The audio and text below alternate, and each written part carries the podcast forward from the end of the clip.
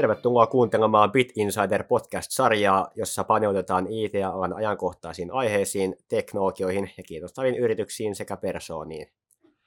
Ja tämä jakso vieraana meillä on Visma Consultingin kuuluvan WeOptit-yhtiön Joonas Ongela. Tervetuloa Joonas. Kiitoksia, mukava olla täällä.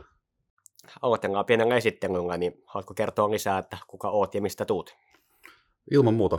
Joonas Ollila, WeOptit Oyn VT-toimitusjohtaja, nykyisessä positiossa vuoden ja kolmisen vuotta yrityksessä taustaa optimointikehitystehtävissä projektipäällikkönä. Ja pienessä yrityksessä nyt tontit ei aina ole niin tarkkaan rajattu, että whatever needs to be done, niin sitten tarttuu siihen tehtävään. Aiemmin mä oon ollut tuossa, no nyt ikkunasta näkyy oikeastaan mun vanha työhuone, mä oon ollut VRllä henkilöstön suunnittelutehtävissä ihan ehkä tekemässä varsinaista suunnittelua sekä sitten kehittämässä siihen optimointimallia, millä se voitaisiin tehdä entistä paremmin. Hyvä, jos mennään ihan sitten aiheeseen, niin data science, tekoäly, machine learning, paljon termejä ja ehkä myös hypeä markkinoilla tällä hetkellä. Ja miten WeOptit ja Visma Consulting tulee tähän kuvioon mukaan ja miten se itse näet tällä hetkellä markkinatilanteen, että hyödyntääkö dataa riittävästi tällä hetkellä ja mitä tehdään hyvin ja mitä välttämättä ei tehdä ollenkaan? No, mulla on semmoinen tuntuma, että me ollaan nyt sellaisessa vaiheessa, että on tietoa tallennettu ja varastoitu tosi laajalti. Että siinä aletaan, useimmissa yrityksissä on jotain niin BI-työkaluja käytössä ja on visualisointeja, tehdään erityyppisiä raportteja, että se tilannekuva tarkentuu. Ja sitten se niin kun seuraava vaihe mun nähdäkseni jos voidaan tehdä jonkinnäköisiä ennusteita siitä, että mitä me ollaan tekemässä tämän tiedon avulla. Ja ihan se viimeisin niin kuin tavoitepiste pitäisi olla se, että me saadaan päätössuosituksia, toimenpideehdotuksia, mitä meidän pitäisi tehdä, kun meillä on tämän tyyppinen tilanne.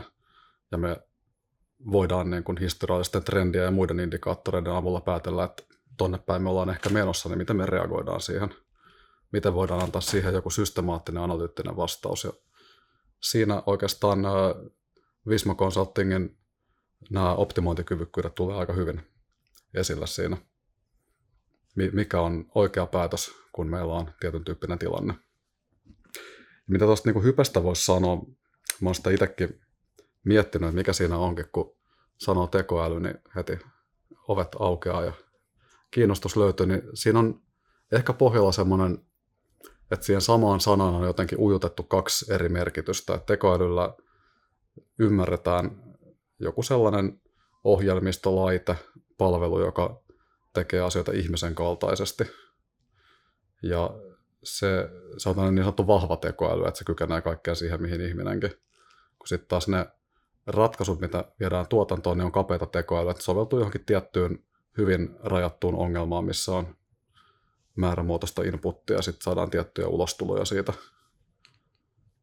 Ja se on ehkä sitten vähemmän kuin mitä jotkut asiakkaat odottaa, että saa tekoälyllä. Että se, se ei kykenekään kertomaan heille, mitä heidän pitäisi tavoitella omassa liiketoiminnassa, vaan se pitää kuitenkin se osaaminen ja vastuu olla siellä ihmisellä. Ja me voidaan korkeintaan niin auttaa siinä, että miten paremmin päästään sitten niihin tavoitteisiin, mitä heillä on ihan hyvin kuvattu oikeastaan. Ja miten te muuten lähestytte tätä ongelmaa, että jos ymmärsin itse oikein, niin teillä välttämättä tuo teknologia ei ole se kulma niinkään, että millä mennään haastamaan asiakkaita, vaan enemmänkin että pyritään ratkaisemaan jotain ongelmaa ja löytämään tehokkuutta jostain yhtälöstä, mitä pystyy Joo. vielä tehostamaan. Kyllä se on ihan oikein tulkittu, että me lähdetään niin kuin ongelma- tai tavoitekeskeisesti miettimään sitä tilannetta. Toki on tärkeää, että mitä dataa löytyy, missä muodossa se on, niin onhan se kaikki saatavilla. Mutta se tulee vasta siinä vaiheessa, kun on selvillä, mitä tavoitellaan, mikä on se ongelma, mitä ratkaistaan. Että ei, ei mennä niin data edellä niihin tilanteisiin. Ja tämä tota, no machine learning on tietysti yksi tosi tunnettu AI-tekniikka, ja meilläkin on siihen osaamista. Ja sitten tämä optimointi taas on ehkä mennyt vähän tutkan alla nyt viimeiset kymmenen vuotta sama laskentatehon kasvu, mikä on mahdollistanut tuolla machine learning puolella kaikenlaista siis ihan uskomattomia juttuja, mitä on nähty. Mä en tiedä, että näitä deepfake-videoita, missä saadaan ihmisten naamoja toisten ihmisten naamojen kohdalla näyttää ihan aidoilta. tai OpenAI GPT-2-tekstigeneraattori. Se huijaa kyllä niin kuin ketä tahansa vähän aikaa, kun lukee niitä tekstejä. Se, mikä on mahdollistanut tällaiset asiat, ne on myöskin samalla vienyt optimointia, mikä on parempiin tavoitteisiin pyrkimistä tiettyjen sääntöjen vallitessa, rajoitteiden vallitessa, päätösvaihtoehtoja muuttuja sopivasti säätäen, niin siinä on mahdollista tehdä asioita, mistä ei oikeastaan kymmenen vuotta sitten kukaan osannut edes kysyä, että voisitteko sitä tehdä tuollaista. Ja si- siinä mä ko- koen, että ei ole ainakaan vielä onnistuttu markkinoimaan sitä riittävän laajalti, että mikä kyvykkyys tällä hetkellä on.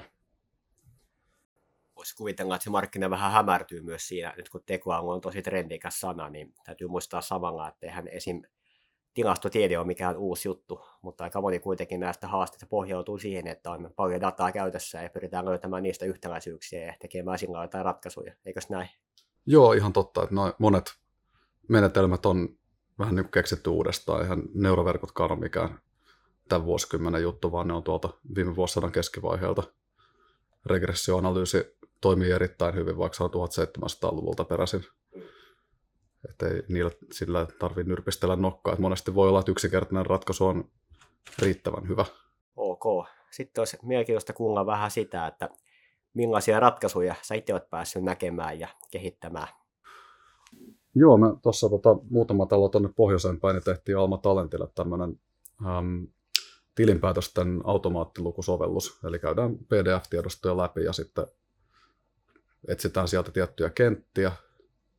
Ihan oikeastaan skannattujen PDF-ien muuntaminen helpommin luettavaan muotoon. Ja sillä pystyttiin vähentämään manuaalityötä 15 prosentilla muutamassa kuukaudessa. Et ne on siis tosi merkittäviä säästöjä, mitä syntyy, kun päästään tekemään tämmöisiä nimenomaan tukiälyratkaisuja aika, aika kapeita tiettyyn osa-alueeseen pureutuvia ratkaisuja.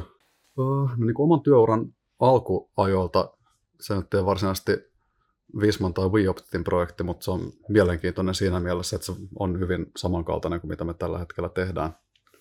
Me kehitettiin tuonne veturinkuljettajien työvoimasuunnitteluun optimointimalli, mikä asettelee työvuorot paikoilleen eri työntekijöille ja huomioi 130 sivua TES-säädöksiä ja työntekijöiden erityyppisiä toiveita, että minä päivinä he ei mielellään haluaisi olla töissä ja tekeekö mieluummin aamupainotteista, iltapainotteista. Se on kokonaisuudessaan tosi monimutkainen ongelma ja semmoinen sanotaan 50 työntekijälle listan laatiminen käsin, niin kestää helposti parikin päivää. Niin se kyetään optimointimalla ratkaisemaan muutamissa minuuteissa ja mahdollistaa sitten erityyppiset skenaarioanalyysit, mitä jos me laitettaisiin enemmän lepoaikaa näiden vuorojen väliin, mitä jos olisi jotain erityyppisiä suunnittelusääntöjä voimassa. Ja voidaan sitten näyttää työntekijöille, että hei, tässä on vaihtoehtoja, että voisi mennä tuolla tavalla tai se voisi mennä jotenkin vähän eri tavalla, mikä vaikuttaa teidän mielestä mielekkäimmältä. Ja siinä kyetään sitten myöskin semmoisia työ, työnantajaa kiinnostavia asioita, kuten keskitunteja, voidaan nostaa sitten tällaisilla ratkaisuilla. Kiinnostavaa, jos tuommoinen kahden päivän työ saadaan sellaisella tavalla puristettua siihen muutamaan minuuttiin, niin siinä on selkeä ajan säästö kuitenkin ja selkeä lopputulos. Joo, näin on. Ja siinä näkee myös semmoisen elementin, mikä tulee meillä tosi monessa projekteissa nykyään vastaan, että se itse optimointi, vaikka se on työläs, niin se on vain pieni osa sitä kokonaisuutta. Että se vaikeampi osa on sitten, miten saat sen mallin hyödyt käyttöön. Pitää opettaa ihmisille uusia työtapoja, pitää hakea se hyväksyntä vaikka henkilöstöltä, jos suunnitellaan töitä uudella tavalla, että onhan tämä heillekin ok, että he eivät koe, että nyt mennään jonkun tämmöisen koneälyn taakse, joka sitten tekee päätökset, vaan kyllä se ihminen kuitenkin edelleen vastuussa siitä, mitä tehdään. Ja siinä se muutosjohtaminen on tosi keskeisessä roolissa.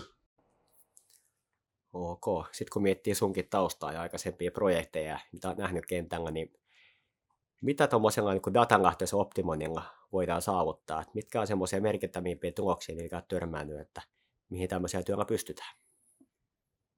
No kyllä tuossa aikaisemmin tuli jo aika paljon mainittua, että voidaan leikata puoleen prosessiaikaa tietyissä teollisuusprosesseissa. manuaalista suunnitteluaikaa vaikka työvoiman suunnittelussa merkittävästi vähentää. Sanotaan, että neljä viidennestä helposti pystytään leikkaamaan siitä mahdollisesti enemmänkin. Että siinä oikeastaan se jäljelle jäävä osuus on sitä, että kerätään niitä lähtötietoja sopivaan formaattiin ja pähkäillään, että mikä niistä lopputuloksista on se paras mahdollinen. Et siinä te- tehdään valintatuloksista, jotka on joka tapauksessa parempia kuin se, mitä oltaisiin aikaisemmin voitu saada aikaan käsin. Ja reittisuunnittelussa, niin no siinähän on nykyiselläänkin paljon ohjelmistoja, joilla pystyy tekemään reittisuunnittelua. Niin me kyetään siinäkin parantamaan yleensä 5-8 prosenttia. Saadaan ajokilometrejä vähennettyä ja vastaavasti sitten ajoaikaa suurin piirtein saman verran. Ja ehkä niin kuin tehdasympäristöistä, niin me ollaan tehty tämmöisiä mallinnuksia, että katsotaan vaikka elintarviketehtaalla tuotantolinjat, välivarastot, kysyntä, lopputuotevarastot ja kysyntäennusteet vaikka seuraavalle viidelle vuodelle.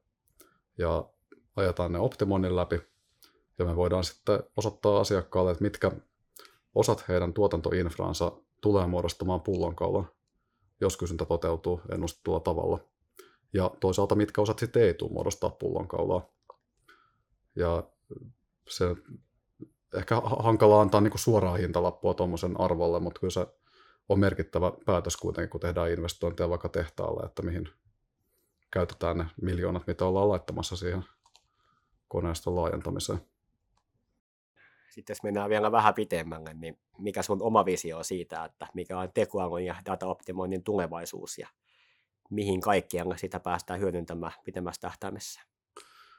Kyllä tota, se voi, tulee vaikuttaa paljon päätöksentekoon. Päätöksenteko nopeutuu ja semmoiset syklit, mitkä on ehkä ollut jossain Fordilla 1900-luvun alussa, että siellä analyytikko-tiimi tekee raportteja korkeammalle johdolle, joka pohtii niitä strategiaseminaarissa jossain Kalliovuorten mökillä, niin käytännössä tuollaiset tulee sitten tulevaisuudessa menee sillä, että johtajat näkee sen tilannekuva jostain dashboardilta ja sitten niillä ehdottaa mallia, että teillä on tämmöisiä ratkaisuvaihtoehtoja tähän tilanteeseen ja riippuen näiden tekijöiden painoarvosta, niin te voitte tehdä näin tai näin.